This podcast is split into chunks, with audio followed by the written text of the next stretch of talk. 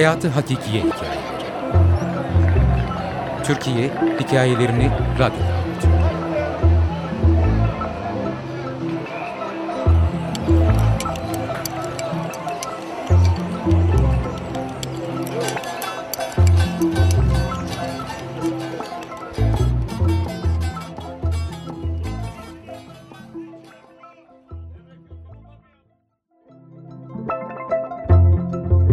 Sisi Birkaç sene önce bankada çalışırken işe gitmek için her sabah vapura binerdim.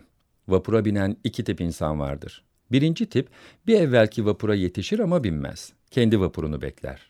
Dolayısıyla bekleme salonunun kapıları kapandığında en ön sırada camlı bölmenin önünde durabilme şansını elde eder. İşte orası birinci mevkidir.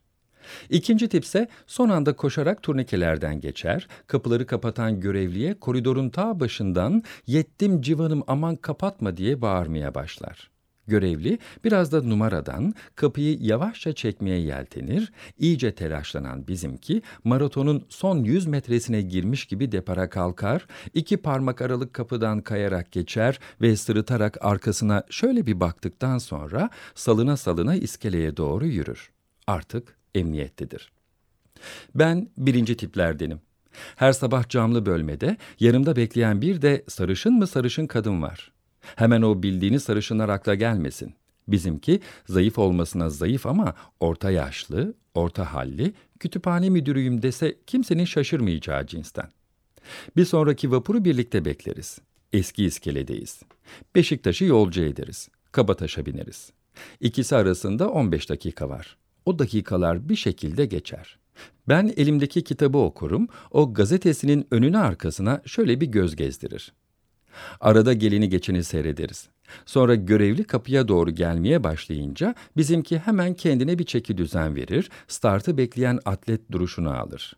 Camlı kapıların yanlara doğru açılmasıyla gözleri vapura atılmış tahta iskeleye kilitlenmiş bir şekilde ileri doğru fırlar. Ben de arkasından. Neredeyse koşarak içeri ilk biz gireriz. O önde, ben arkasında. Vapurun kıç tarafına geçeriz. Sağ koridordan ilerleriz. Eskinin lüks mevkiine bir iki sıra kala yüzü burun tarafına dönük tek kişilik bir koltuk vardır. Sarışın işte o koltuğa aceleyle oturur. Ben de hemen karşısındaki daha fazla kişi alan, seyir istikametine ters duran kanepeye yerleşirim. Kadın çantasını ve güneşli havalarda bile yanından eksik etmediği baston şemsiyesini kenara bırakır bırakmaz, yüzünde koltuğunu kapmış olmanın verdiği mesut gülümsemeyle gazetesini açıp okumaya başlar. Ben bir müddet onu seyrettikten ve sağımda solumda oturanlara baktıktan sonra etrafa olan ilgimi kaybedip elimdeki kitaba geri dönerim. Vapur Kabataş'a yanaşırken aklım biraz sonra başlayacak olan mesaiye ve mesainin bana vereceği sıkıntılara takılmış durumda, kadını da diğer yolcuları da unuturum. Vapurdan neredeyse en son ben inerim. Yataktan iç sıkıntısıyla kalktığım bir gün ayağıma spor ayakkabılarımı geçirmiştim. Camlı kapılardan o sarışın kadından önce ben fırladım. Amacım onun koltuğunu kapmaktı. Tahta iskeleye ilk ben vardım. Biliyorum hemen arkamdaydı. Sırtımda soluğunu hissediyorum. Öne geçmek için kıvranıyordu ama umurumda değildi. Yüzüme pis bir gülümseme yerleşmişti. Hiç farkında değilmişim gibi zigzaklar çizerek gidip onun koltuğuna vardım. Tam dönüp oturacağım, arkamdan uzanıp kafamı açtı ve çantasını koltuğa fırlattı. Afalladım kaldım. Beni yana itip solladı ve çantasının üzerine oturdu. Göz göze geldik. Gözlerinde galibiyetin muzaffer edası vardı. Yenilgiyi kabul ettim. Tam karşısına her zamanki yerime yerleştim.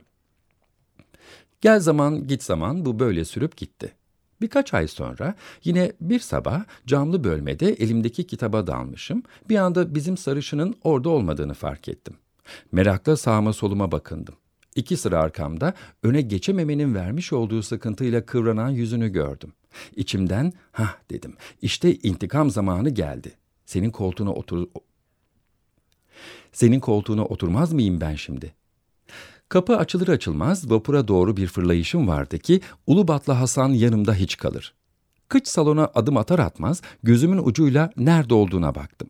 sadece iki adım gerimde olduğunu şaşkınlıkla tespit ettikten sonra bu işin şakaya gelmeyeceğini, kadının o koltuk konusunda acayip saplantılı olduğunu anlayarak hadi sisi dedim kendi kendime acele et yine kaptıracaksın koltuğu. Bu sırada zaferi kazandığımda yüzünün alacağı hali hayalimde canlandırmaya çalıştım. Şansım ve ihtirasım sayesinde milim farkıyla koltuğu kapmayı başardım. Kıl payı geride kalan sarışın kadın ben oturunca aniden durmak zorunda kaldı ve sendeleyip üzerime düşecek gibi oldu. Bir saniye kadar ne yapacağını bilemedi. Sonra sesini çıkarmadan karşı kanepeye benim her zamanki yerime geçti oturdu. Oturdu ne kelime? Çöktü. Yüzü bir anda bembeyaz kesildi. Her tarafını bir titreme aldı. Kadının o halini görünce tüm neşem uçtu gitti.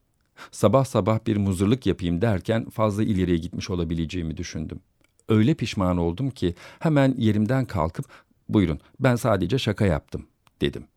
Bizimki hiç tereddüt etmeden kalktı, sevgili koltuğuna oturdu ve bana garip garip baktı. Ne biçim bir manyaksın gibilerinden. Eh dedim Sisi, bunu hak ettin. Sisi. Yazar Sibel Kaçamak. Editör Hikmet Hükümenoğlu. Okuyan Mesut Özgeçici